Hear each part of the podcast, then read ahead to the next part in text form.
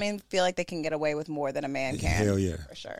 And then it just don't look good. Like if a man is like, if a man were to come out about that, like the culture we have, it, it doesn't support that at all. That's true. No, a man that can't comfortably say this bitch was really being inappropriate with me and riding me, they're gonna be like, "Nigga, man up." Yeah, that's actually how I got on uh, the show. Okay, tell us. Yeah, that's that. That's perfectly how I got on the show. I know we spoke about it a little bit. So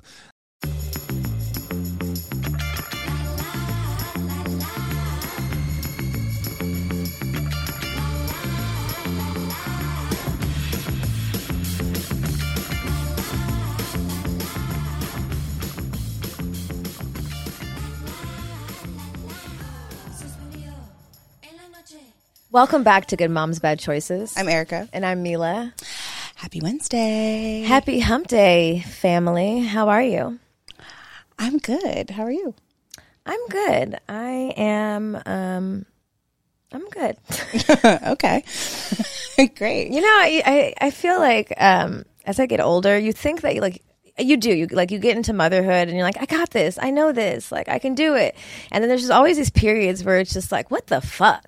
It's just like there's always. I feel like as a mother, nobody talks about enough that like there's so much responsibility on solely you to like i feel like like to like just supply sh- shit for the family and sometimes i just think about like being alone and eating my own food with nobody touching it or touching me or telling me anything or asking me to do anything and mm-hmm. i think wow am i a bitch and i just think no everybody just wants pieces of you all Oh my time. God. I'm so sorry. I just had a realization. what Mila, what you are like now a married woman where you don't get breaks anymore. I'm so sorry. You know, you might be like I. You're right. I, ne- I never equated it to that because I've all like I've we've always been mostly single. If you've listened to the show, we've talked about how married women are fucked because They never get They never get breaks. Like even when like kids go away, like they're still stuck with the husband or whatever the fuck. There's just always someone in the house. Even their self care day is like might be get interrupted for some bullshit. You're married now. I'm so sorry. I, mean, I think- I think I'm, it's I'm so happy in. for you. I mean, Orlando. No offense, but I, I'm very happy for me too. Someone asked me the other day, like about um, Orlando moving here, and I was like, "Well, this is the only way that this works for me." I was like, "No, I need this. I need to be." He needs to be here. It actually makes me a better person, but also it is a shift because the other day I watched a movie alone, and I was like, "This is so great." I just laid on the couch. I was like, wow, I haven't done this in so long. I'm Like, I watched that movie like December, June about the fucking crazy pedophilia fucking teacher who got pregnant by her seventh grade student. And I was just like in heaven, just alone, watching TV, nobody asking me shit. But I realized, like, Mom, ah, ah, can I have this? Can I have a piece of this? Can I buy this? No! And I also, I also came to this own conclusion. No one told me this, but I think in my past life, whatever one of my past lives, there was a shortage on food.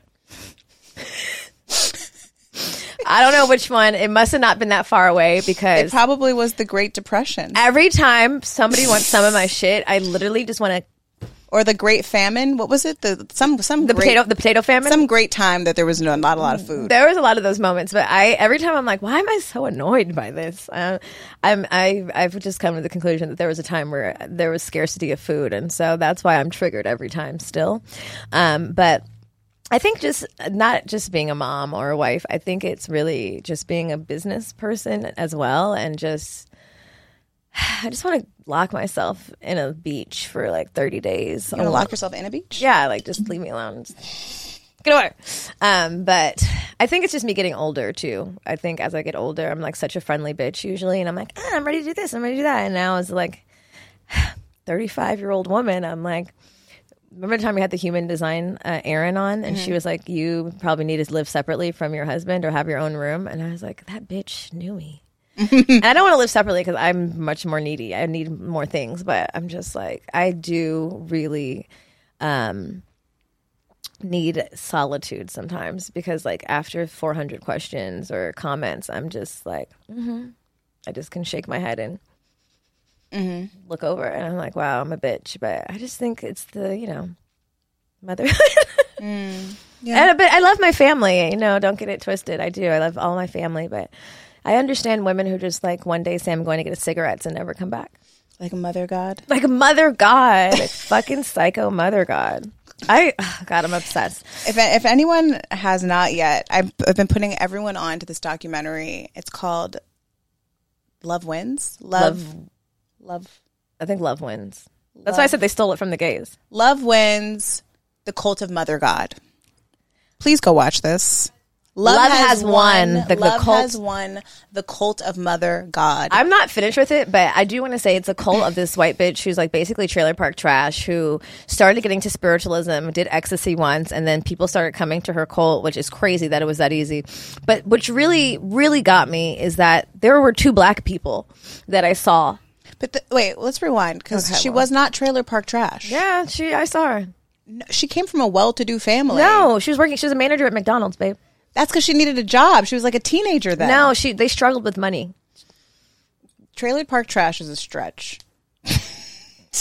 I don't by, think she was. by li- the end of it, the bitch was trailer park trash. Listen, that could, that's up for debate. In my mind, no white bitch who looks like trailer park trash is about to starve me and tell me what to do. I just don't. I can't imagine me being ever so hopeless and desperate for that. And it just was like it's really a deep dive into the psyche of hopeless people, and I'm really obsessed with it. But it's also like scary how like sad people are that they would just go. Well, she just went to dinner one day with her family on her birthday, and then said "fuck you guys" and went home. And No, she said, I'm leaving. And Yeah. they, they thought it was normal. And they came home and all her shit was gone. She had three kids and literally she never came back. She, s- she went and found her father god, one of her many father gods, and started a whole cult in which people paid her for readings. And she spread some bullshit and that she had a galactic team that consisted of Robin Williams. Donald Trump, Marilyn Monroe, and Tupac. There was a lot of people in there. Yeah, there was about those the- those 40 the- people on there. Those were the main ones that I was just really wanting her to get more into the Tupac. but um, You know, I- it's never they never they never into that. Oh, fuck, I'm not done with it. I need to finish that tonight. That's actually going to be my like, leave me the fuck alone, be silent. We're watching Mother God right now. It's so, it's so good. I want to, I want to remake it as a spoof, and I want to play the black girl who was there because I want, the, the one that like never spoke? Because I only saw her in like the surveillance video. the surveillance and then there's like one black eye. I, I really want to. I really want to ask these niggas, what in the fuck happened to you for you to be here with this white bitch? Because this is crazy.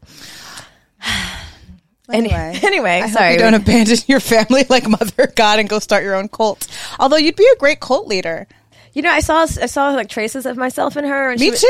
When she was like looking into people's eyes and telling them how great they were, I'm like, that's me. Well, sh- the whole thing was about pleasure. Like it's so pleasurable. Nothing's bad. Nothing's bad. Alcohol, cigarettes, weed. it's it's all medicine. It's all medicine if you use it intentionally. But then she was, Bitch was a raging alcoholic.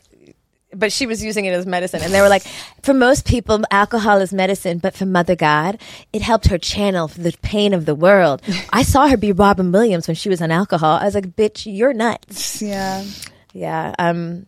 Please go watch that. We are not. it's on HBO Max. If anyone has any trouble finding it, if only if only they were sponsoring this this review. I know. I really wish they were. if anyone works at HBO, call us. Um, or Netflix. I'll watch more TV for you. Um, but anyway, um, our, we have a guest. We have a very special guest here today. I know people on YouTube hate when we do this, but um, you know we got to catch up with each other because we didn't see each other yesterday. we didn't talk four times today already. no, not at all. Um, today we have a special guest who is my dear friend and my my uh, my colleague. We just graduated from uh, sexology and tantric practitioner school. Mike Johnson. Thank you for having me. What's up? What's? Hi, Mike. How you doing? How are you? I'm great. I'm good to be here with y'all. This is like, I think for my audience, for me to be here is really cool. I've never done something I felt so comfortable right now. So Perfect. You look comfortable. You leaning back and shit. We'll be friends. That's my sangha brother. Wait, wait, and can I can I also add to the introduction because he is an author. He is a sex coach. He is an The sexologist trumps the sex coach now. sex coach, sexologist. for sure. Okay. Yeah. My Can you bad. be both? Do you do you still identify as nah, both? it's a sexologist. Okay, like, for that's what I sure. thought. It's a sexologist. Sex coach was cool, but you know we've upgraded that title. But I appreciate. It. So that, wait, though. when you were a sex coach, were you helping people have better sex? Is that what is that what you were doing, or I mean, that's a part of it. I think that a sexologist is just an upgraded version of what a sex coach, what I was doing. Mm-hmm. And so, as a sex coach, if someone needs to have, someone desires to have better sex, someone desires to have more sex, uh, it was mainly, I would say, as a sex coach, what I did was conflict resolution Mm. within relationships. and of course, sex was always a part of that. I loved it. I thought it was fun. I thought it was amazing. I want more of it. So how did you go from for those of you who are watching on YouTube, you might be looking at Mike and be like, "Why does he look familiar?" And if you watch network television, then I don't.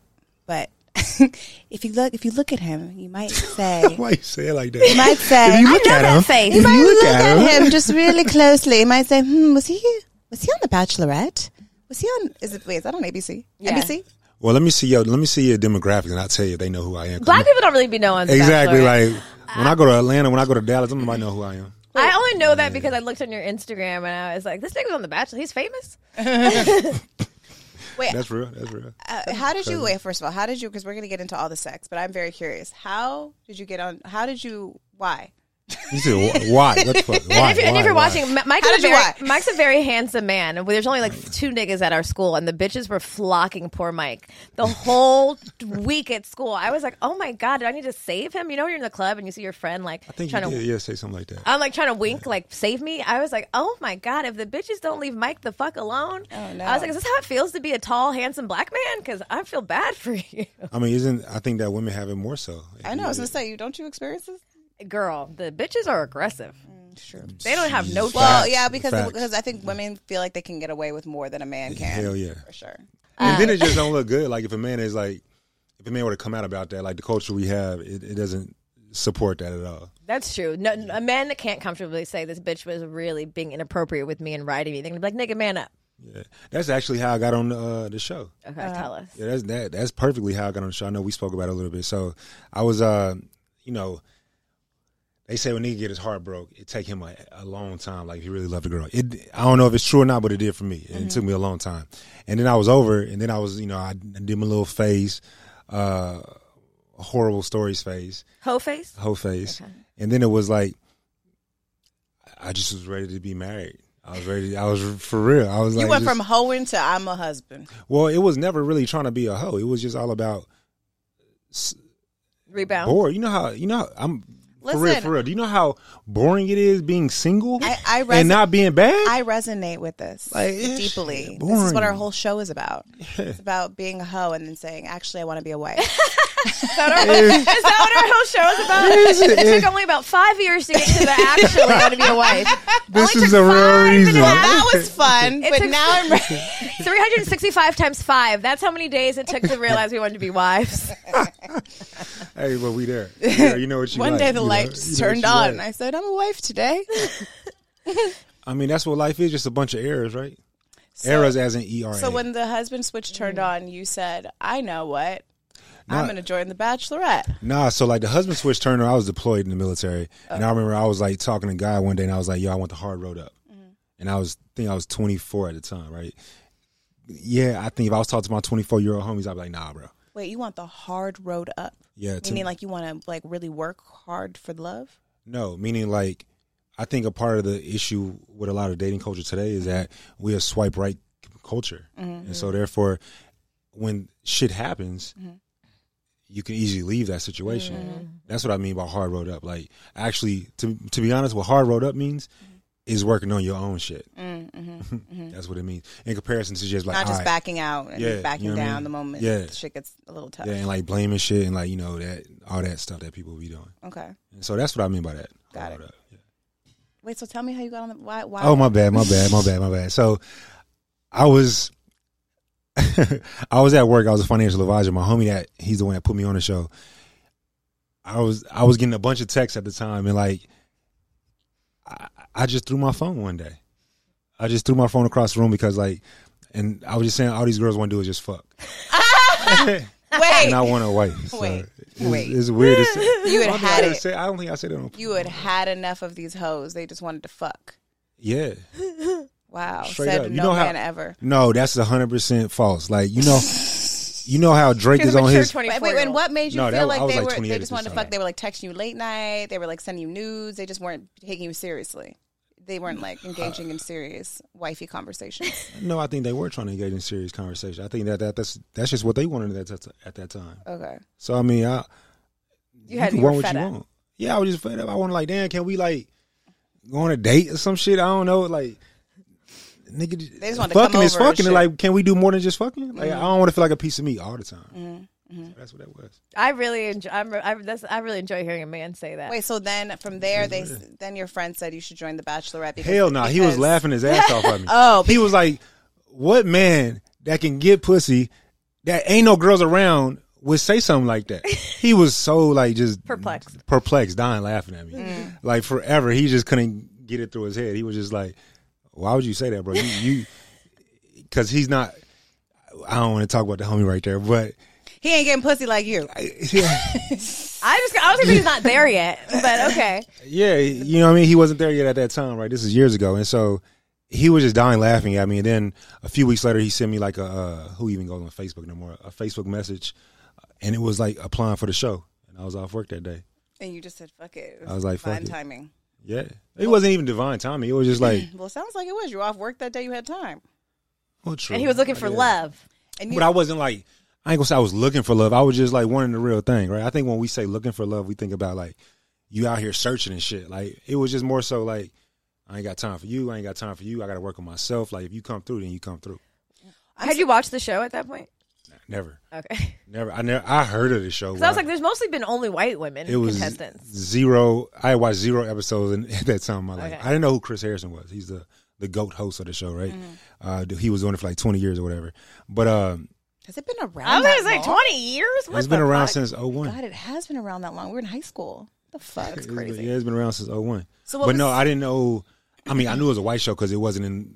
It wasn't just in my circles. Right. That's just how I knew it was a white show. But um, I was. Why not? Were you like one of two black guys or something on the show? Maybe three. Man, it's a good question. I think. I think after the first day, it was like four ma- max five of us, Mm-hmm. and I'm talking about that includes half black guys as well. That uh, if you have black in you, I'm including that. How long did you? How long did you last? You as a, a sexologist, how long did you? How long did you last, Mike? Uh, I got sent home. There's a thing they call hometowns, Uh-huh. uh, to where they go like to your mama house and they meet your people or whatever. Oh whoa. I got sent home the week before that. But you you opted to go home, right? no? Um, Am I telling inside scoop? they they just they I got I got sent home. Yeah, I got sent home. She, he got sent home, Jamila. Okay. sent Shut your big fat mouth. Okay. His mom told him, "Don't home. come home with no hoe who can't use my comb," and so Yeah, he didn't go true. home. That is true. Comb? Comb, like a hot comb? like don't she said, don't. don't bring a, black a, a Don't don't, bring no girl home if she can't use my comb. Okay. So okay, got it. Yeah. Don't bring a non-black woman home. Let me translate. Well, you know, you know what I find what- uh, what's curious about this to me, and you know, I, how how old were you when you were on on The Bachelor? thirty one. Thirty one.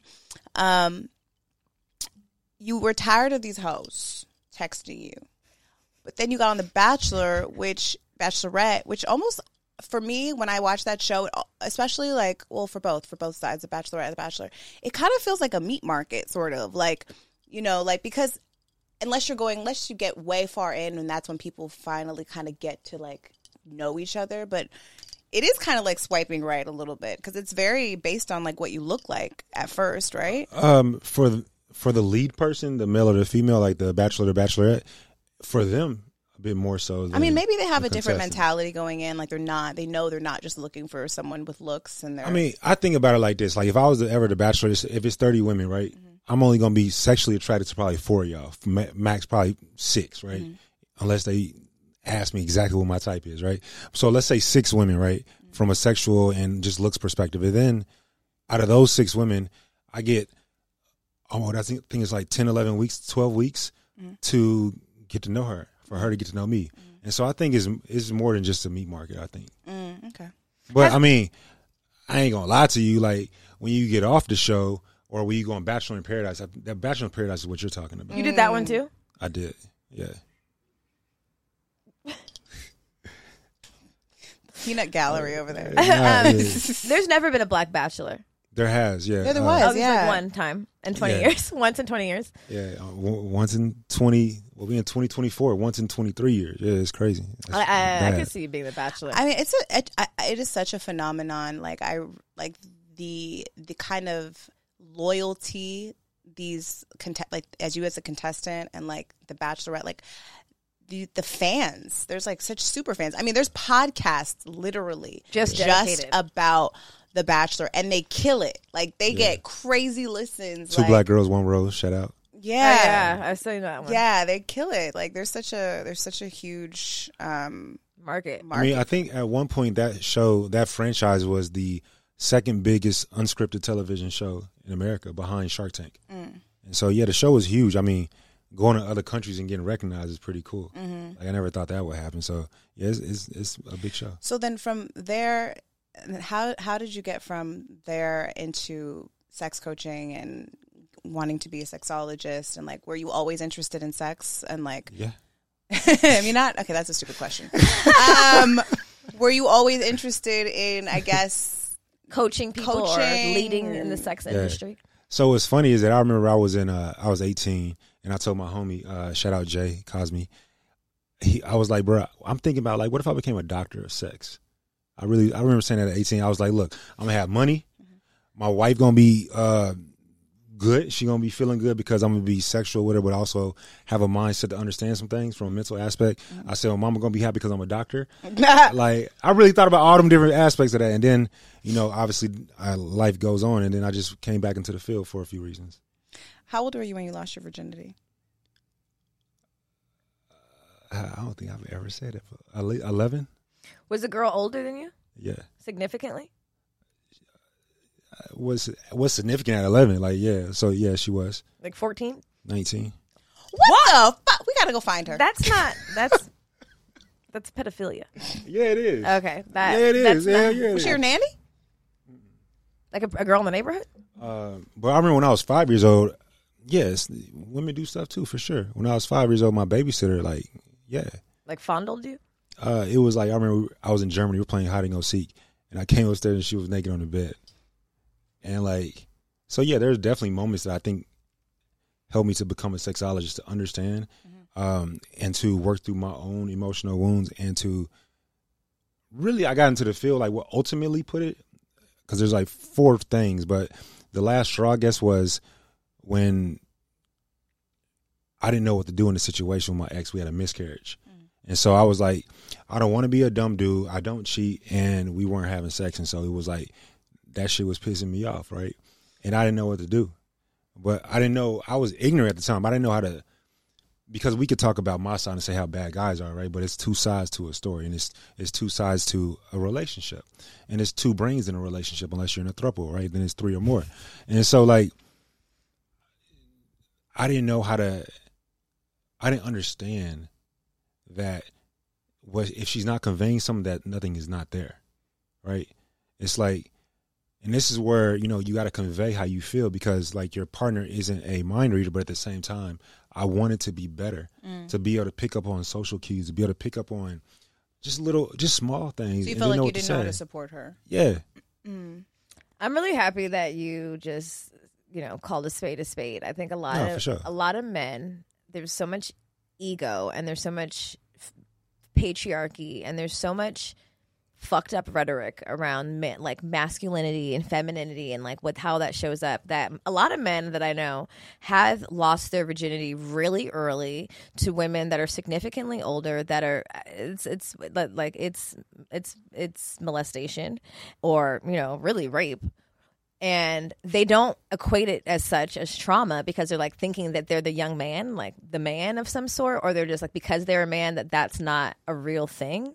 And so they are carrying this trauma unhealed trauma and not even processing or recognizing how it relates to how they treat women or how they show up. Or like even men not recognizing that like damn i don't know shit about how i can support this woman or what like what this looks like. And then they just they're okay with that. They keep moving through the world with that, you know, that perception. Like just, I guess it's mostly just like compartmentalizing in a, that's in a, it, that's exactly what it is. in a way that like, I, well, this doesn't mean that and just moving forward. And I think that like, if any men are listening to this right now or women who have partners that have experienced things like that and they like blow it off or, you know, sweep it under the carpet, like it's really time to start understanding like yourself in a way that you recognizes trauma is trauma or else you cannot process it and you cannot heal from it and you'll project those those you know that that form of abuse onto other people even if it's not just like that you know. And I think it's just such a it's so fucked up that we live in this world that kind of um makes it okay for boys to like have these ex- these sexual experiences with people significantly older than them and they don't really um we just don't really talk about it as what it is I think that's a part of the issue right there is that we in our society talk about how niggas ain't shit, and I agree, niggas ain't shit a lot of the times, right? But what we don't hardly ever talk about is that some bitches ain't shit some either. bitches ain't shit either. Yeah. And so like, but that aspect, since we can't have that conversation, right? A lot of men just compartmentalize things and just put that down. And but women do the same thing, put stuff down, compartmentalize fawning, right? And so therefore, you got both people just like a cycle. It's a fucking cycle. And so like that's what it is. And so I wanted to kind of stop that. I can't help but think that, like, because I, I too have met a lot of men that have um, been raped or molested um, in their childhood, and they won't, they have a hard time calling it that. And I think, I wonder, maybe you can shed some light on this because I'm not a man, but I feel like rape, well, to I to have to to to say that out loud somehow that becomes part of your identity, mm-hmm. and mm-hmm. if a and like a man getting raped, I I want to say feels like a feminine problem because so many women experience this, so it they almost feel like it feminizes them in some way, like they're a little like they're a bitch, you mm-hmm. know, like they and so and because they don't acknowledge it as so, they try to empower themselves mm. and say, "Oh yeah, I fucked my babysitter when I was twelve and she was twenty two, you know," and it was mm-hmm. like I was this that I was that nigga it was experience because to say I was raped mm-hmm. feels emasculating emasculating. Yeah. your words matter. words matter Words matter, right? so like I'm wondering if it's the that word in particular that doesn't allow men to really acknowledge. I mean, I'm sure it's more than that, but I wonder also if that word in particular, as it pertains to a man, f- makes them feel like Weak. weak, or like ah, that's not what happened. I can't relate to that. well, well Men don't get raped. But but think about the word rape in general. I'm gonna have to put a trigger warning on this Mm. episode, but just in general, even for women, I've been raped, and it took me a long time to say that that word particularly because it felt aggressive, and not that it had to be a part of my identity, but that that was too heavy of a burden to put on somebody. Mm-hmm. Like even if someone has forced themselves on a woman, a woman's not going to be like, "It's I You're mean, a rapist. you raped me. Mm-hmm. It's like it almost feels like I can't say that. You know what I mean? Like I can't say that. Like I won't say that because most women, let's be real, like get raped by people they know. You know, and like it just feels like this heavy, um, this heavy like sentence to put on someone. Like it's such a huge accusation, mm-hmm. even if it is what it is, mm-hmm. You're not going to like say that. Mm-hmm. And so I, I think it, it's a heavy word, but like it triggers men and wif- women so differently you know, because I do think it makes men feel like in some ways weak, and I think women too. But for women, it's just more scary to be like the woman who who made that accusation. I don't think it's just a, like an automatic thing. Like you're born a man, you're born a woman, therefore you think this way. I think it's just the conditionings we have as society. Hundred percent. Like I grew up in a, uh you know a, environment in Dallas, and where I remember being light skinned, going to Big T, and like niggas want to test me. You know what I mean? Just because of the melanin in my skin, right? And I think the same thing when we talk about, you know, uh, taking advantage of someone. Like it's the the the culture around it. Truly what it is. I think that when you mention the word feminine, I think that even the way we think of it is incorrect. Um, in terms of male, female, we all have this within us, right? And so I think of a person who has both qualities and I think Kanye West has both qualities, right? Truly, and lives both sides of that. To be able to have a plan and make that shit happen, but then also to be creative as fucking, then just to sit with what's going on. And so I think that my girl and I talk about this often in terms of what what we see as a man, right? The ability to have both, truly, like the marriage of the two, like to be able to Most men won't ever like The uh, feminine and the masculine. yeah, to be able to be able, and nigga don't mean like that. Don't mean you are not hard. That don't mean that you are um, queer of some sort. That just means like you able to speak on your shit, and then stand up and stand on that. Right. I think that that I think truly that makes us stronger. You feel me? Like we talking about what strength is. You mentioned the word weak, Mila. Right. That makes you stronger, To, to male or female. Right. Yeah.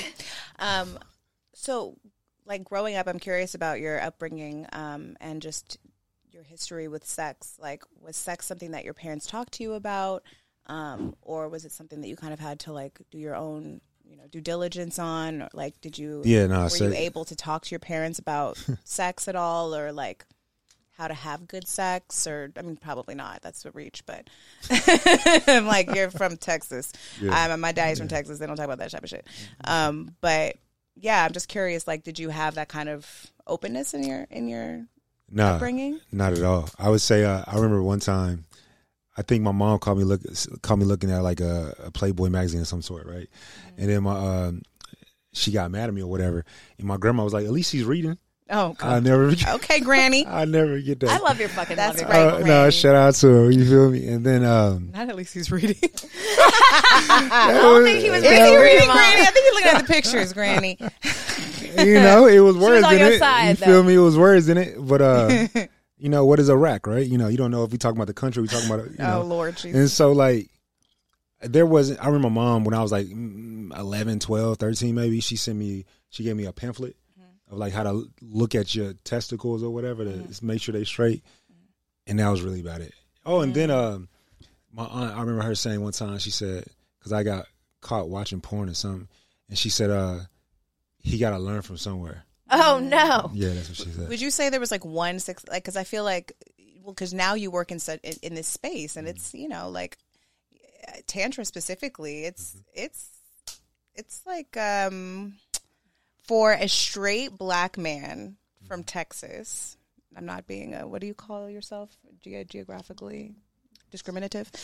Um, I'm just curious because like that's such a I don't want to say it's not a wild practice. What's the word I'm looking for? Foreign. It's not. tra- It's taboo. It's not traditional for a black person. Period. We think anything outside of Christianity facts, is facts. the devil. yeah, And it's Buddhism. Like, how do you go from like not having, you know, any sort of like guidance per se to then to this space? Like, was there? Because a lot of times I do find that men that are um, sexually explorative and very open, usually there's like that one partner that like bust them open, and that one woman that like opened them up.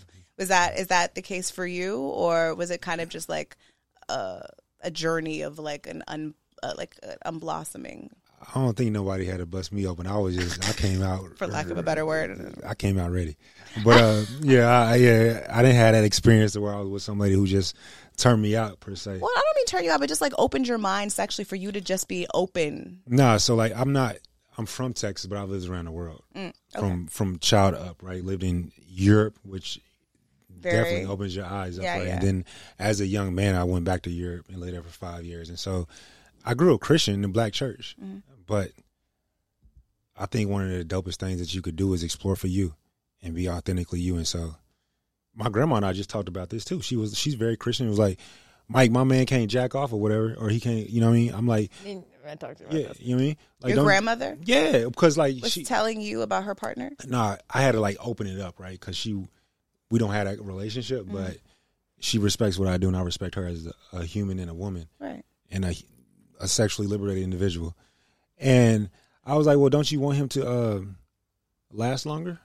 Don't you want him to be able to know what to do and, and you know be there for you? And then like we were just having conversations, and she kind of was like, oh, okay, okay, you know. And so like you could be a Christian and still be a. Uh, and receive a lots of a lots of pleasure sexually and give Of lots of pleasure course, of course. I just, But I know I'm, I'm with you. I get what you. I was more so saying, like, you know, I know the practices that you guys are doing in, in Tantra are like, you know, if for someone who's not, who hasn't begun to kind of journey into that space, would be like, what the fuck are y'all doing over there? I agree. You know? I, I think this. This I always, is. yeah. I'm sorry. Did I cut you off? No, I always say it's like level from where we are is like starting off at level ten. and, and I and I would say, and I told Erica this too. I'm like, I'm a pretty open bitch. You know, I'm pretty open, as a, a you know regular listener may know. But there were points in this process where I was like. This is very interesting because it is. It's lineage based. We're learning like uh, practices and meditations that are thousands of years old, and it's very foreign. If someone, if I like, you got to ease people in, but like, I what I really like. Well, there's only like a handful of black kid like students in our cohort, but also like I think that me and Mike have talked a lot, lot about this, but even back to what we were saying about the masculinity, I think that there's been like a heavy cloak over society's eyes, particularly for black people because slavery. Um, but there's this idea for men, and I want you to listen closely, gentlemen. There's this there's this false idea of masculinity for men, and I think it was the best like Kool Aid they could have given the men because they're what most men or alpha men um, how they act out in their masculinity is so far from masculine. It's it's it's like they've so they're so confused that in fact, the most masculine man is able and willing to invite in his feminine traits because then there's balance. And even for black women, it's been, we've been um, cr- like, we've been v- villainized because we are masculine. And even for black men to be like, well, that's why I date white women because black women are too masculine. And it's not that we're too masculine, it's that we are, we're able to swing on the pen, you know, swing back and forth on the pendulum for what we need. But the truth, the truth is for both parties, we, we. We need to have balance. And to be feminine, I need to be able to fucking fuck you up. You know, need to know I'm not to be fucked with because I have cubs and I have family and I have to go get the paper and I can take care of myself. And there's also for men, you have to be able to cry and acknowledge your issues and like all these things and be self reflective. And that's actually a masculine man and to have control and discipline over yourself, not to cheat and to be faithful. And niggas are so, men, when I say niggas, I mean men just for those who are just joining us, we say niggas, and it could mean many things. But That's facts. but you know, I just think that men have this idea that you have to like pound your chest, fuck as many bitches as you can, and that is what a, a masculine man is. And it's so far from the truth because, you know, in the words of Jeezy, She said, real "Call out- real niggas out don't Jeezy." cheat. But it's true. If I'm a woman or a man of my word, He lied. He did lie. I'm sure he did lie because he obviously cheated. But when I'm, Jenny said she I, cheated. Listen, I I wasn't saying Jenny was wrong. I'm pretty sure Jeezy probably fucked around. He was trying to get with fucking Nia Long. Okay? I would be too. He said, "Let me get in this pussy." Real I quick, would Nia. be too. I don't you cheat, see how fine Nia. she is? I want to say something to that. Don't want you to finish your thoughts. Okay, though. but okay. Uh, my thoughts be long. Yeah, I know. I get long winded. Um, I get high. That's the problem. Um, so I just think that there's this huge, um, this huge confusion with in, in our culture and even for women too thinking that that's what masculinity means. Or if fucking drake paints his nails yellow he's sassy or whatever the weird shit you know you wear this outfit sassy. or you wear the man purse like that's the least of the, everybody's like how are you holding down how are you holding me down and I'm how am I holding you down? And I just think like it's the balance of both. We both have to have equal parts. But it's particularly me and Mike have talked about this for like what we have gone you know gone through this process this two year process of completing this program is really for our people and of course I'm here for everybody I'm a people person and you know like we're all pink on the inside What? you never heard that No. whatever but the point is the fuck? talking, about, talking about women. I had a very weird visual when I'm you just said saying, that. when we, when we open up this flesh box, Oh, I thought- we're I didn't know what way you we're were talking. You talking about lips? All just- these words. Yeah. all I'm saying, Flesh is- box. Yeah, this is a flesh box. Essentially, we're being just a flesh suit. Flesh suit. Mm. I got that. I got that from, I got from somebody at our Flesh school. suit. She's Yes. on a roll. It is though. Flesh- Essentially, we are Flesh we're suit. we are we are souls. Yeah. Um, just utilizing this body so we can touch and feel in this lifetime. You know what I mean? But like I think particularly like for black people, our sexuality and our pleasure and our idea of masculine and feminine has to, has been so far off because we've been suppressed for so long in so many ways that like this work is extremely important for us to like kind of um spread the word of the good word because I just think you know you asked Mike like how do you get into this? That someone busts him open like a bitch or something. But I just think like if if you just take 20 minutes to just have common sense man or woman and you're like let me just be better. Let me just be better. Let me just be a good person and respect the person I'm with and get to understand the other opposite sex more just because that's a part of coexisting in the world then you kind of want to evolve. And you know like that's just like it's just like a white person benefit benefiting from white privilege. You know how like some white people just don't believe racism exists anymore because get over it. It's like of course you're not going to tell this bitch because this bitch is benefiting from the fucking paradigm being fucked up. So it's just like men, if men can get away with bitches being afraid to say rape, women knowing that women are going to keep their secrets, and they are they've been able to get away with being this fake version of of masculine. They're not going to then like opt for the equal rights because they know they benefit from the system that exists. Okay, sorry. What were you saying, Mike? no, I was I was like you. I, I was just going to speak to the fact that I think that at times men actually do want to be uh, expressive in their feminine talk. When I say feminine, I'm strictly talking about strictly talking about expressive of Emotions. emotions, right? You feel me? Whether it be sexual emotions or angry emotions, you feel me, or sad emotions. But you know how many stories I've heard, how many stories I've seen myself and from the homies that when they try to speak to their women or speak to women in general, they get shunned. You feel me? Like, oh, you a bitch. You crying like that or whatever the case may be. Or you you doing that, you dressing like this or whatever the case may be, right? And so therefore it, it's also hardening us from like elementary school. You feel me? Like so it's it's if if if a man tries to cry in front of me and he gets shut down, It's trauma. you think he gonna do that again? You know what I mean? And so like I'm not saying that that's all men, um, but there's an aspect of that I don't think that conversation get had either. What do you think women can do to um, support their man's vulnerability more? Like what I'm, I'm hearing that like you know the mistake that women make is you know like because sometimes I, I probably have been part of this because sometimes I don't I, I had this well he was kind of crazy though but I didn't understand his emotions. So he would cry and I'd be like what the fuck are you crying for? Like this doesn't make any sense. Are you manipulating me? That's fair the answer was yes, but That's, yes, um, but I probably did cause him more trauma because of that. but He had trauma before. but that I didn't girl. start it. You know, I didn't crazy. start the trauma. she said I didn't start. I just added to that it. I just added to it. Okay, I ain't I started might though. have added a little something, but I didn't start that trauma, nigga. You were crazy from, from the beginning. I'm sure that nigga was. Um, but I, but I guess, uh, yeah. What is um, what can a woman do? Maybe if maybe like someone who's listening right now, maybe they know like I, you know what, I did shut my man down. How do I fix that?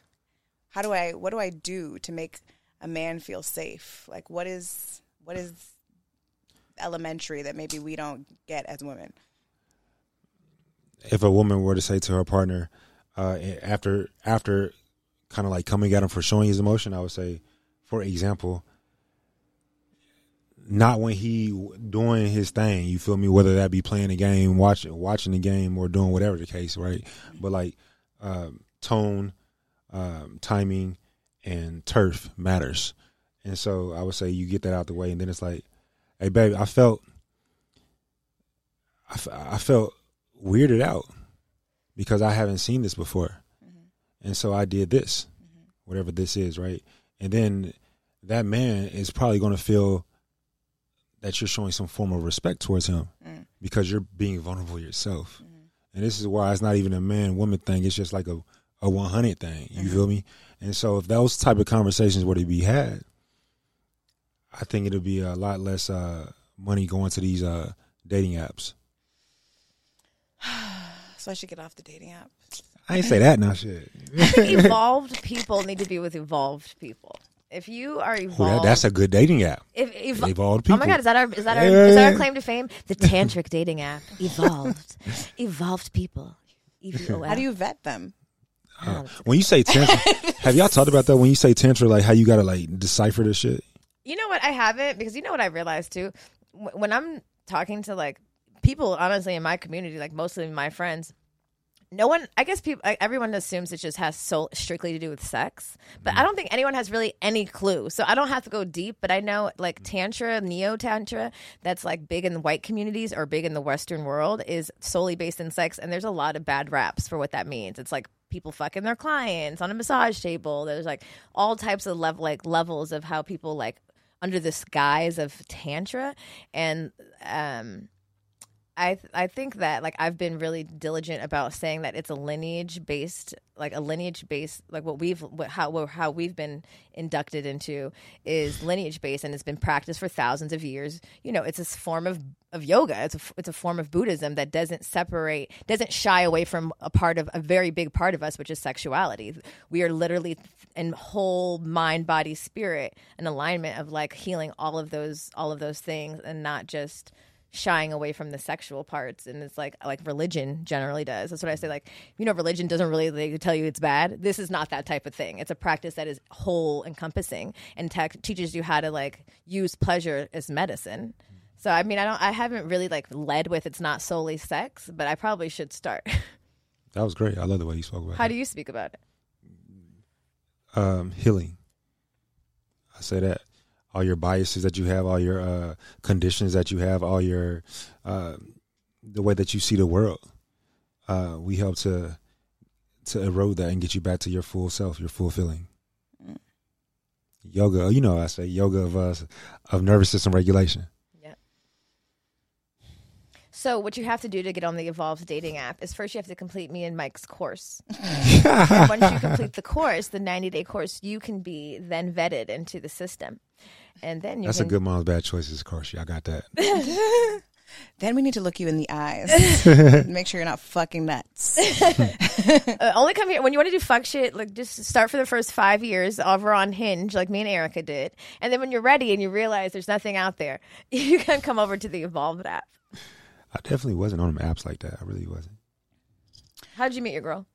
uh, my homeboy uh, actually hollered at, hollered at her at the club, but she stood up and like her height kept going and his height had stopped. ah, so, you're like, get out of here. no, Let me- let me I, handle I, was, I was I wasn't even there though. And so like he tried to like this is what I told from told from both of them. He tried to like dance with her or whatever, and she said she tried to spin, but she couldn't like. Oh no! Yeah, you know what Look I at her mean? under. She had a duck. She had a duck. she had to jump. You know what I mean? So she was like, "You nice, but I can't do it." and Uh. so then, you know, he put me on. Oh, so this was later. This didn't all happen in one moment in the club. No, this was like I guess in a weekend. Oh, okay. He He was was like, yeah, it. nigga, it ain't gonna work out. He's, Oh, so, so they went on a date. Nah, hell no. Oh, oh, well, that's beautiful. Look at that. I love when men can do that for one another. Yeah, see, I think so. I do, like. I think that we show it in our own ways. You feel Mm-hmm. me? I mean, yeah, we do. It. We can get a lot better though. Yeah. So I'm single and I um I'm still learning how to um date properly because I don't know what that means anymore. Um what tips do you have? how do you date properly? what tips do you have for someone who for me I'm celibate right now and um, I don't plan on ha- on having sex but I've been having like these really interesting interactions um, with intimacy but not like physical intimacy with someone where like I'm in their energy and we both obviously share like this attraction to one another but we're not acting on it and so it's like kind of like building this like I don't know this like energy between us Yeah. um but I guess my question is like how What is not? What is, if I may? What is like you being celibate right now, and then having those that energy building? How is that coming true in your life? What do you feel is coming out from that? Um, I don't know. I feel like I feel like it's healing something in me. Um, that I felt like was like taken from me in ways like that. I, I don't actually have to give my body to someone in order to, um, I don't know, like feel In intimacy? Yeah. really Yeah. like to feel and i wouldn't even say love because i know that but like it's more like this intimacy that i felt like my partner lived in, ac- across the country so there was already like this gap in our intimacy anyway Mm-hmm. um, and so like when we were together like i craved it so much like we like you know when you're away from someone for so long like so i'd had these like really intense um, moments of intimacy that felt like otherworldly because not well because I think we also had chemistry, but also because of like that that longing. and now in this situation, it's kind of the same, but it's healthier longing. You know, it's not like, oh, you're not here and I'm longing for you, or like, you know, are you cheating on me? Mm-hmm. like, mm-hmm. and I'm like, I need to be near you. Mm-hmm. You know, um, it's more of like a, I don't know, like building some sort of like safety around the intimacy. Mm, that's good. I mean, you feel comfortable with that. Y'all are going at. It sounds like y'all are going at y'all space. No, No, no, this is not my pace. this is not your. Pace. It's pace. my pace right now. Okay, so you're trying. Okay, I feel I- Try something new. you're trying. Yeah, you're trying something new. Okay, that's what it is. it's trying been something it's new. been Okay, cha- it's okay, been good. okay, it's been okay. challenging, but it's been um fulfilling. Like I don't have any big desire to change to like move faster or forward. You know what I mean? Mm. I, But now I lost my train of thought because I had a question about dating, and now I don't know what it is. You know, My I bad. think it's a new year, and we are still in Look at that. in how do you call it? Um, cuffing season. Wow, your girl's been out of the game a long time. How do you call it? Cuffing season. she says that's what's it's up. still cold. Um, and I think that um, what I hear, like people are tired. You know what I'm saying? And I think women are confused. I know a lot of um, sane, sexual, cool, successful single women who genuinely deserve g- like um like good partnership you know? Like this is my wife. So we we go together you know basically minus sex like basically everything except sex. Um and i think that what women wh- for women who are trying to date seriously what do you think are like five things men like women get wrong in dating I think that, like how you just explained y'all's beautiful relationship.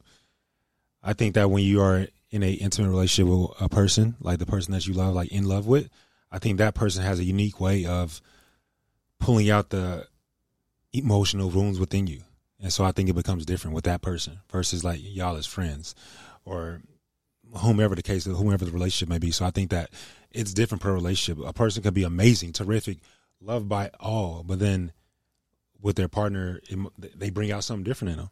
And so I think those are the things. I think in regards to women, but just uh, people again, men and women both, like working on your shit, taking accountability. Even accountability when it's like something that took place that wasn't your fault, but you you've been attached to that for too long. Let go of that attachment, right? And so I think that was, that would be a few right there. That's three right there. I think. Uh, I wonder if like, do you think that women who are like very forthcoming about like what their intentions are, is that like a mistake that women make? Because I feel like that's how I've led in the past, um, and I don't know if that's served me or hasn't served me. I don't know. Like I feel like because like niggas will lie and say, yeah, I'm ready for a, a committed relationship. So Yeah. like, does it even matter to say that, or does that turn you off? Like, if a woman came to you and said, "Hey, listen, I don't know what you're doing," like second date, like, or maybe even first date, and it was like, "Hey, so listen, I really enjoyed this this date. I want to let you know, like, I'm dating with intention. I'm not really interested in, you know, casual dating." Um, how do you feel about that? I think two ways. The first way, it's like if you're a salesman, right? Let's say you work. I used to work at Dillard's ladies' shoes department, right? I've done a lot of different types of sales jobs, right? And as good salesmen, they're going to pick up on what you want, and they're going to know how to pivot to what you want, mm-hmm. right? And so I think in dating, a lot of times, like if a person tells you, "I want this, this, and this," if they're a bad individual, they're going to take advantage of that, that, and that. You feel me? Mm-hmm. And so So you shouldn't tell them. no, I'm not saying you oh. shouldn't. I'm just saying that that's a fucked yes, up sir. nigga right there. You feel me? Like if that were to be the case, but it's like a if you're dealing with an immature individual and you're just very forthcoming mm. and that person does you wrong, I think they just let you know that they're not for you in a quicker fashion, in a quicker way. But at the same time, do I think that let me not skirt around the question. To be direct, mm-hmm. two ways. One is per person basis, but then two, I do think that it's a it's a it's a dance. Mm. It's a give and take. The dance doesn't start with Read the room. yeah, you feel me? Like you can't just Read if we, if we about to dance, you don't just grab my hand and just and, and do the whole thing. You guys, like you mean? you guys been partying all day, and at the Yeah. end, you're like, "So listen, I'm like only dating intentionally." As a woman, I've had I've had niggas tell me that on dates, and immediately I was like, "Oh, nigga's crazy." Like even Yeah, if even if I was me? into it, I would immediately run. it's a dance. yeah. Orlando said this to me one time. One time we were on mushrooms. We had known each other like a pr- pretty good amount of time, and he was like, "What are we doing here?" And I was like, "What the fuck are you talking about?" I She was like, "This said, is not a good "Motherfucker, we on mushrooms right now." I was like, "Yeah." That's not a good time, though. it wasn't a good time, but also like I I I I, I think I, I have issues with commitment in general, but also I you remember that Steve Harvey fucking book where he told everybody terrible advice as if he's a master of fucking dating. Whoa. and everybody took it, and he made millions of dollars. But like he's like, tell someone on the first date what you want. I think it's cool to be like, yeah, I do want to be married. Yeah, I do want kids. Like this is like this is my intention. But like I'm not telling someone the first date just so you know. Like that's the Yeah, it's the it's the intention, like the like attitude can I it. know your last name? Like So I- that's a mistake that some women make because I feel like I feel like women have been fed that information as well too. by Steve Like, Harvey. Which think I, don't know why you said bitches took. Steve Harvey's advice. He is not the dating master. Um, Lori Harvey's not, but uh, Neither one of them because she dating his ass. He wore a toupee for years. You Is that could what never. they're trying? Wait, You could I just had a, never. a realization. They are trying to make Lori Harvey like a dating expert, aren't they? Have you been seeing this on the internet? It just all hit me. Because she's a regular Are they trying to make- 25 year old. They're like, oh, that's a good place. I've seen her. like a few It different. would be a good place That's for her. good- That's that's a- a- if, that's a she, good if she's smart, she'd go to sexology school. that's a good play. There's somehow place. they're like changing the narrative around like because typically a, a woman, especially a black woman, dating like multiple celebrities in like a period of like two years, she'd be a hoe. But Steve Harvey ain't playing that shit with his with It's a- his are you saying daughter. it's a PR campaign? Well, I think that they have crafted a way, or she has been smart in the way that she's talked about her relationships, where um, she, I don't know if you've heard anything she said. It's not like she said anything like profound. She was just like, you know, if it doesn't serve you, like don't. don't stay or whatever like women deserve to be treated like goddesses you know like basic shit but um i just realized sorry i just had this epiphany i'm like oh my god she are they trying to coin her as like a dating expert lori harvey Probably. That'd be a good play for her. because Steve Harvey coined himself as a dating expert. Which I don't know. How, that's what I'm saying. The bitches who went and like listened to him, like the, the same thing with the Kevin uh, Samuels nigga. Samuels. You have to question why are you asking this man for this advice? If you are asking, seeking, like I know we need male perspective, and I know we have vastly different perspectives. So I understand having insight on each other's perspective, but also like What- Like why? Like certain people just can't give me dating advice because you're not even on my level. And I think that's where women fuck up too. Is like even for us, women like us who talk candidly on the internet about sex, have a lot of fun and have cucumbers on in people's mouths at live shows, and it could be depicted a lot of ways. And I think for a lot of men, it's intimidating, and there's a label that's associated with a certain type of woman. So I know, like, I'm not going to date a regular like like a pastor. You know, he's probably not going to want to date me. And maybe, but like the truth is, like you, you, I think you should lead with who the fuck you are authentically, and then don't expect, don't try and fit a fucking, uh, like a watermelon inside an orange and be like, why isn't it working? You know what I mean? It's just like You be having my mom thinking about watermelon going into a I don't know. orange. If I, I'm high, you guys. I was like, well, you could break it up, cut it up into little Yeah, pieces, and like- slide it through. It's just The I- bitch that just won't let it go. That's her. You know, a lot the- of I those will bitches. make this fit. you will love me, you will respect me. you know, uh, watermelon libido trick. Put cut up an entire watermelon and put a, a, a coconut water in there, Mm. and uh, like mix that up, and blend that up. He really believes in this because he said this to me many Makes times. you like horny. Yeah, Makes you it's- more it's- horny. it's a libido Watermelon and coconut. Like not just the, the red part, but like get get up in there. You feel me? the Cut- grind green? too. Yeah, get the green as well. Uh huh. Get up in the not the green outside. I'm talking the white. Like the white. the part, white, yeah, the white. Okay. Yeah, put all that over there. Interesting. There's a Hear few that, things. ladies?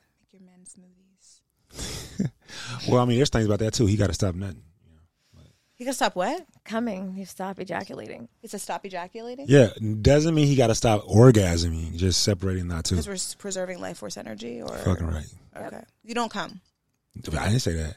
What the fuck? I, said, I ain't How you perfect. gonna recommend this shit and not do it yourself? Because I do When do it have sex myself, with but your not girl, 100 you percent of the nut every time. No, Your eyes just twitched. His because I'm trying to hear what you was. I was trying to hear. I was talking, wanted to hear you. eye went. No. What? Because yeah, I want to make sure I ended. Say what you said again. When you have sex with Yeah. your girlfriend, Yeah. you don't nut every time. Like if you can, not. I mean, I don't think you're like. I know sometimes you just don't. Have, you know, you won't nut. But like, Yeah. do you intentionally not nut at this t- point in time? Yeah, Of course, he's a tin. yeah. He does nut. Some, I doesn't. I I, I, does- said I does. does. I I does. does nut. I do. But then there's also times where I What don't. does that have to do with him? I'm. He's talking about like that men should preserve their nut. So I'm asking if he does that too. Like if he, that's what he's doing. I'm saying, as a man in this practice, he's absolutely not nutting 100% of the time he's having sex. Okay. That's a part of the practice. Yes. Okay. Well, I'm asking him because you're not his penis. I, I mean, I'm his songest sister. I know exactly what his dick is. I does. know his practice. I know what he knows. So I know he's not. I, Mike's my friend. So we've spent a week in fucking Mexico talking about strange things like preserving life force energy. Yeah. I say about forty percent of the time. Yeah, I was just asking because I was curious to know what Mike's answer was going to be. I, you know, I think that if people feel like they hear that and it feels like so appalling to not nut, because even me, I have a breeding kink. I want to see cum, and I think like it's so. It feels like alarming. Like, what do you mean you don't want me to nut? You know, like I think men. I I think that's like something you have to like slowly, mm-hmm. slowly like put on somebody because I think everyone's immediate response is hell no. Yeah, I mean, well, I think that everyone also has different practices in t- and how they practice tantra. Some men, like I think about Sting, like he was one of the first celebrities that really started talking about semen retention, and he wasn't coming for years. Like, so I don't know how long, like. How deep in the practice ah. are you? Well, see, are you you not? come at it That was that my way, question. Like, You are you not come at it that nutting at all right now? Like, because some people like th- that's what they do, and they preserve it for whatever it is that they're waiting for. That question in tantra speak is like, are you really about? Are you really doing your practice over there, my nigga? That's Like- not what I was asking. I know, I know, That's I why I was like, why are you I know, I know. attacking me? It's, it's, it's, in, in tantra words, that's like you're not preaching what you practice. No, I was just asking because, like, I don't know. Like, everyone, you know, in any practice, you go through phases where you're doing that intensely, or you're just sprinkling it into your practice. Like, It's not. A, it's not a phase. It's a. It's a. It's a part of life. okay. And so this ain't an error. This ain't a chapter. This is the book. Mm-hmm. And so there are times to where I definitely do ejaculate, Mm. but then there are times to where I don't. And so And so when you do that, when you do ejaculate, it is like even more pleasurable, right? pleasurable, stronger, um, more in general Mm. semen. Uh, but then depletion and tiredness is even more so. Mm-hmm. You feel more depleted as you've mo- practiced it more. Like, because if I'm going like, let's say I go a month, right, Mm-hmm. and then we really get into my shit. but You're a tantrico. no, it's a tantrika though. We You're a looked this up. tantrika. We looked this up. It is Yeah. tantrika. We You're it up. It's a tantrika tantrika. You're Yeah. tantric it out. Yes, I figured out. Yeah. Nah, so like, if I go 30 days without and then and having lots and lots and lots of sexual mm. activity, like it's different if you don't have no sex. That's why I looked at you that way because the, the question is so multifaceted. Mm. If you're talking about an individual that doesn't nut, but also they're not having sexual or activity a lot, mm-hmm. that's completely different versus mm-hmm. someone who has a lot of sexual activity and still is not nutting. Mm-hmm. And so, I don't know why I said that so fast. do women need to not? Do women also need to practice this as well? No, well? because we don't ejaculate, so we're not like so. What what it requires of a man to create semen, Mm. like the the life essence, like literally the blood. it- It's imagine it's to, it's it's to make it's to procreate. Mm. So it's taking all the best from all of your organs, and so it, it's depleting him every time he does it. But for women, we don't nut like that, so it doesn't. It's not the same thing. Mm. But it's such a it's such a part of the the, ta- the lineage that we practice that like I told him I'm like I haven't really taught Orlando like I should, and so every time he nuts, I feel like so I feel guilt because I understand I understand now like what that actually means, and I'm like, oh God, I got to do better because my kids are being wasted all over inside me for no reason. inside me? So, but yeah, but it's it's a deep, deep spiritual practice, and I think once you understand the spiritual side of it, then like the sexual side automatically evolves and like grows. I feel like I've learned a lot today, guys. Thank you. I'm happy that he's here because I'm trying to talk to all my friends about it, and they're just like, I'm like, it's medicine. No, we just got to stop preaching it, and then ju- they just be like, one day they gonna come at you and be like, Mila, something different. What's, what's goody? And then and then their ears are opened up a little bit more. okay, I'm very, I, I, I'm, I'm passionate about. I'm passionate about it. Um, Mike, do you have an affirmation that you can share with our our tribe? I mean, do I have an affirmation to share with the tribe? always ask our guests, and then maybe you have something that's I don't know, maybe tantric, or maybe or maybe not. Okay, uh, it's simple. When you ever have an, a, a a thought that you don't like, or a thought that you've been on, you've been holding on for too long, and it's not a good thought, just have positive thought, you know, positive speech. Positive action, There you go. That's simple. Positive thought, positive speech, positive action. good one. That's a good one. I like that. Um, we pulled a card. Oh yes, we did. Three Yeah. of Swords. These swords. I feel like we've gotten this one recently. I've got that one recently. It was paired with a lot of drama. Okay, it says heartbreak, emotional Yeah. pain, sorrow, grief, hurt. That's right. That's what I pulled it. was it was it upright, Mike? Maybe this is for someone in the collective. When the Three of Swords turns up in a tarot reading, it signals that you are feeling deeply hurt and disappointed. Your heart has been pierced by the sharp blades of others' hurtful words, actions, and intentions, and they have inflicted intense emotions of pain, sadness, grief, and heartbreak. These events are unexpected and come out of the blue, making them even more painful. The Three of Swords is also about an emotional release. When you have suffered a major setback or loss, now is an excellent time to have a good cry. Es- expressing your sadness is part of the cleansing process, and letting it all out will help you move on to better times. Allow yourself the opportunity to experience these emotions no matter how painful. Cry, shout, or scream at the top of your lungs. Do whatever it takes to express your anger or pain, as this will help you emotion your emotions flow through you and out of you. However, it is essential that you continue to focus on the path ahead. You may run the risk of becoming so absorbed in the emotions swirling around you that you lose sight of the need to just let go and move on.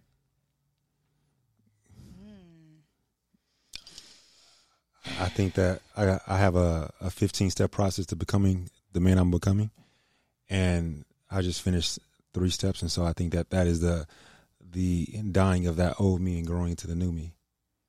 Mm, yeah. I mean, not even it's just being this time of the year, but I, I feel like I resonate with that too. I don't know if it's just like graduating and going through like that initiation and like you know he we I had a like intense release and it was extremely emotional and vulnerable in school during testing, which I literally was talking shit about. Like they were talking about last testing and like somebody started just having some kind of crazy scream like they, she st- had to stop testing and i was like what in the fucking what would ever permit someone to be screaming during testing? And then it just so happened that i was the bitch screaming and crying during testing and my dear friend mike was here supporting me through it and it was it felt like such a heavy release but it also felt extremely intentional and i felt myself tell myself like don't brush over this. Mm-hmm. Don't make it. I was. I felt there's a mm-hmm. point I wanted to like make a joke, mm-hmm. and like keep going, and I had to tell inside of myself, be like, don't do that. Just sit here for a minute. And because I was at school and I had the tools to like even give it a voice and say like, what do you need from me right now? and that that awareness to move through it and transmute it like days later even till now i feel like it's uh it was it was it was like there was things that happened that woke me up in ways that were super necessary and so i just think like maybe you're feeling the same way Yeah, I said. Um, I think when you talk about your friends, they be like, "Bitch, what the fuck?" Like when you talk about this stuff, I think a lot of people are just numb, and when you're numb, you don't even you have no recollection of what is. You feel me? And so I think it's all about just being us and becoming in that person. And so for me, in regards to the the three swords, yeah, it's just a lot of a lot of clarity, a lot of uh gained wisdom, a lot of I'm a different man. Mm. So I think that you know I'm no longer Mike Larry, what the homies used to call me, right? Where you know? I'm just Mike Johnson. Hey. um well speaking about deep tantra and sex did you bring a, a whorie for us mike Johnson. mike johnson i know you have some whorie Can I tell you, your name kind of sounds like a porn name. mike Mike Johnson. Yeah, like, Coming to the like stage, it could for Mike sure John- or like- like a stripper. yeah stripper, A stripper? mike johnson Johnson. Nah, I think will you be our stripper in dallas I mean that in the best way possible. Don't be offended. I, I ain't take it that way. I ain't take it She means it's the name of a star. It's the name of a star. Star baby with me. a star. Um, oh, do I got a horror story? A horrible story. No, it could be a good. Some horror stories are good. Oh yeah, no, well, yeah, horror story. Um, I'm glad it's me and not my homies up here talking about me. Um, um, what horror story do I have? Horrible story do I have? There was once a point in time in my life when I was at a certain location, uh, when I was way way younger, that like it was really bad. Um, because if it was like a group of women that took a picture, there was a certain percentage that I had relations with. Um, Like they were all in one picture. Or on, on, on, on- yeah, on multiple times in in that period of my life, and so yeah, it was a horrible story. I say that the most discreet. wait, way you possible. took you saw a picture and you had been with most of the women in the picture? um Like a group of friends. yeah, but it it, it was just like a a, a a- a thing, and so I had to uh change that. It was a period of my life. I'll say it like this. This is how I say. It. It was two years You're of being my very life. vague. I know, I know. You're know. getting very. I'm trying to decode what the fuck you're saying right It now. was. It was. Two,